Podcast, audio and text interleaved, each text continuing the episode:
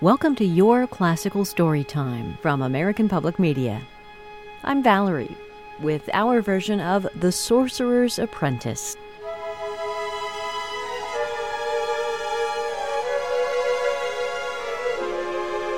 Once upon a time, a long, long time ago, there was a powerful magician, a sorcerer. He lived in a kind of castle, a big thing made of stone, high on a forest covered hill. At the bottom of the hill, a lively stream with fresh, cold water. All around the castle, through the forest and along the stream, were plants and herbs and berries and roots. Some were for eating, and others were for potion making. The magician was quite old, and he didn't have any children, but he wanted to make sure that all his spells and potions would be passed on to the next generation. Also, to be honest, he was getting a little tired of chopping firewood, fetching water, and gathering ingredients. So he decided to take on an apprentice, someone he could teach and train and boss around. He found a young boy from the village to help him Georgie.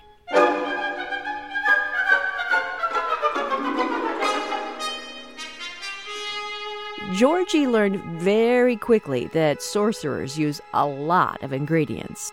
He walked miles and miles every single day, sticking his arms into bramble bushes to pluck the berries, digging by hand into the soft earth by the stream for a certain kind of worm, pulling leaves and scraping bark and unearthing roots. He figured he'd never get the dirt out from under his nails. He was covered with scratches, and he had some kind of rash. But collecting ingredients was nothing compared to how much water was needed.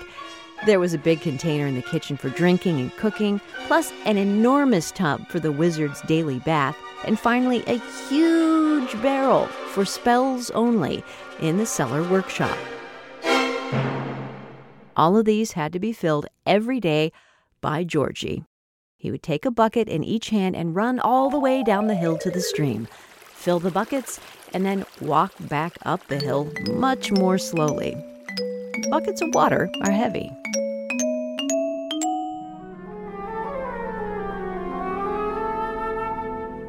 In between all this hard work, the sorcerer was also teaching Georgie every day how to dry the bramble berries over the fire without scorching them, Oops. How to grind seeds and boil leaves. How to follow a recipe. Measure carefully, combine ingredients in just the right order, cook at precisely the right temperature. Simmer, shake, stir, strain, then into a bottle with a label and a cork. Georgie loved learning to make potions, but what he really wanted to know was how to use his voice to cast a spell. He begged the wizard to teach him, but was always answered with a laugh. Ha! You are still too young and far too ignorant to learn such powerful magic. Maybe next year, kid.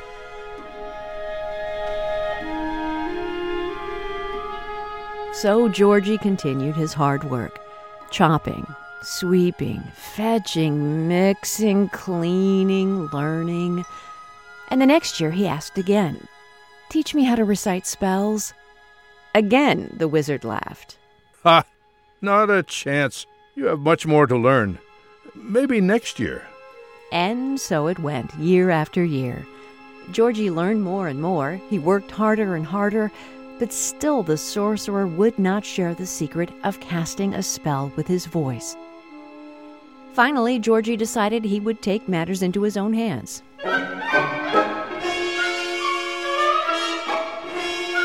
After supper, instead of going to bed, he hid inside a cupboard down in the cellar where the wizard did all his work.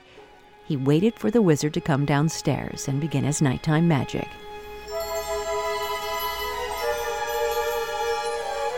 It was a bad night for the sorcerer. Ah, He was trying to create a new potion for a customer who needed to get rid of garden gnomes. He was testing it on the gnome from his own garden, but he couldn't get it quite right. I've tried alligator extract, worm toenails, pumpkin spice. Nothing's working. Hmm. Uh, what about amnesia seeds. Now let me see here.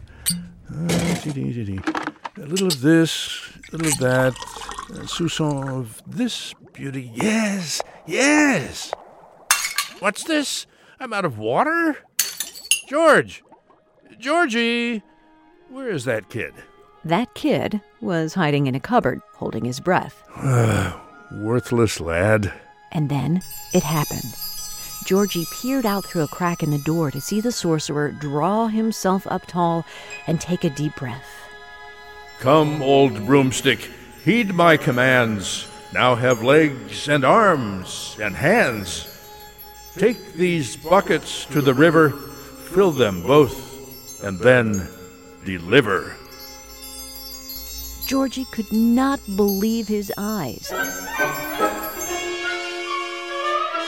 The broom, which had been leaning against the wall in a very broom like and armless way, sprouted a dang pair of arms and also legs, which it used to walk to the empty water tub and grab the two buckets.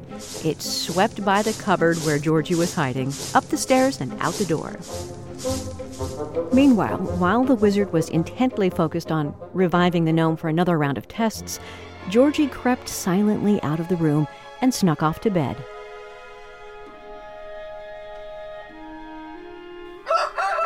The next morning, the sorcerer, having finally perfected his gnome repellent, headed off to the neighboring village to deliver it to his customer.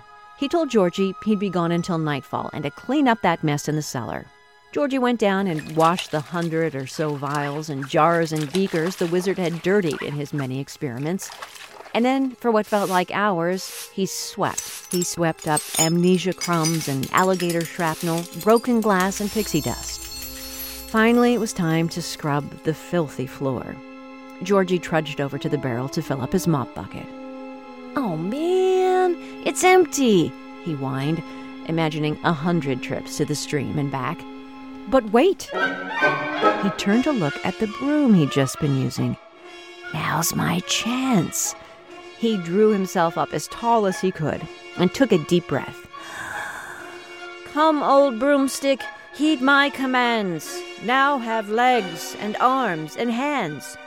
Take these buckets to the river, fill them both, and then deliver.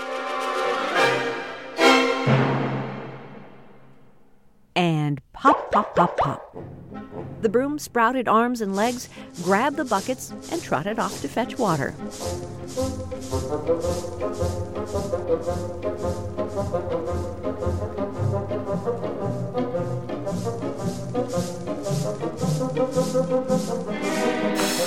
Georgie was so delighted. He made himself a sandwich and put his feet up on the table to watch the broom haul water. He started daydreaming about all the things he could do now that he knew the secret. And I guess he fell asleep because the next thing he knew, he was wide awake and up to his neck in water. The broom! The broom was still fetching water. It had filled the huge barrel, which had overflowed, and then filled the entire cellar. Georgie yelled, Broom, stop fetching water!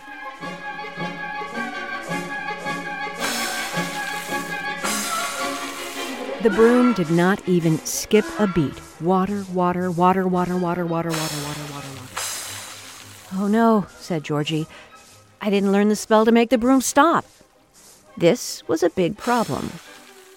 I know it has to rhyme, he thought, so maybe I can just modify the first one? Here goes.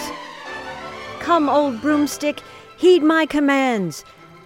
Don't have legs or arms or hands. Ugh, no. Hey, you broom man, put those pails down. Stop your fetching, lest these snails drown. Not surprisingly, not effective.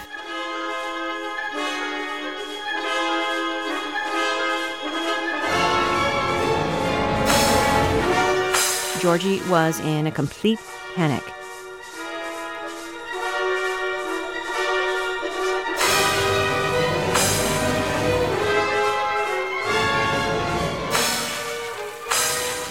okay? I'll just take this axe and chop the broom into pieces.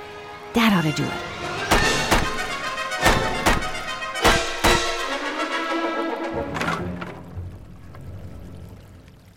Georgie looked at the pile of sticks and straw that used to be a broom and buckets and breathed a sigh of relief. But then. What's that?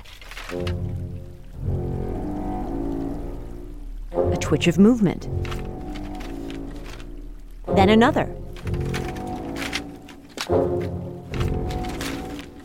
Then, to Georgie's horror, an explosion of movement.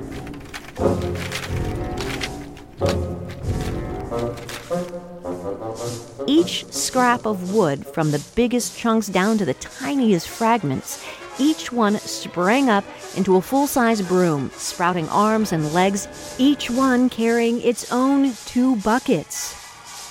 Georgie had created an entire army of water carrying brooms who continued their relentless work.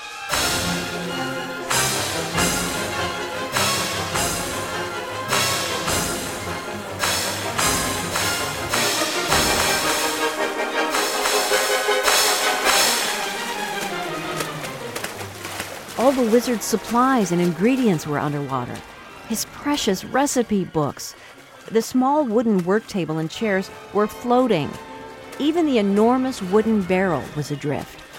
Georgie was treading water in the middle of the room, trying to figure out how to empty the cellar when the barrel, propelled by the latest delivery forcefully flung by the broom army, bonked him right in the head and knocked him out cold.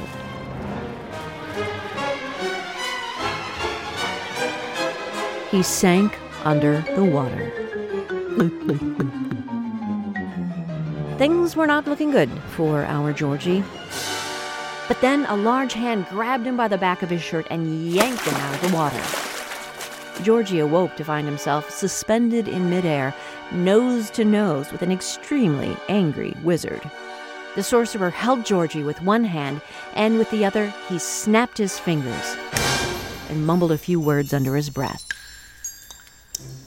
The water was gone, the room was dry, everything was back in its place. And the bucket carrying broom army? It was once again a single, very ordinary broom, leaning innocently against the wall. The sorcerer looked at Georgie sternly, but also with affection. He was very glad he'd arrived in time to save his apprentice from drowning.